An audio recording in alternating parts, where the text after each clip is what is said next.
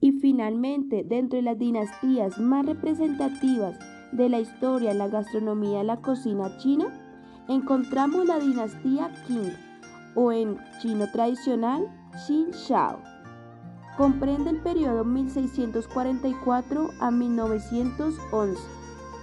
La mejora en los medios de transporte y el mayor contacto con Occidente proporcionaron muchos ingredientes y platos nuevos en la cocina china, como los apreciados chiles, el tomate, las patatas o los boniatos.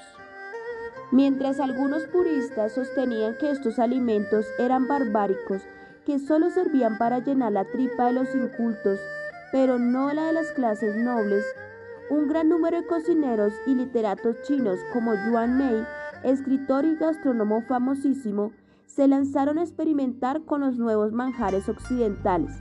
En los banquetes de las clases altas ahora era común encontrar acompañantes de la carne de animales salvajes como la garza o el zorro, que se consideraban exquisiteces.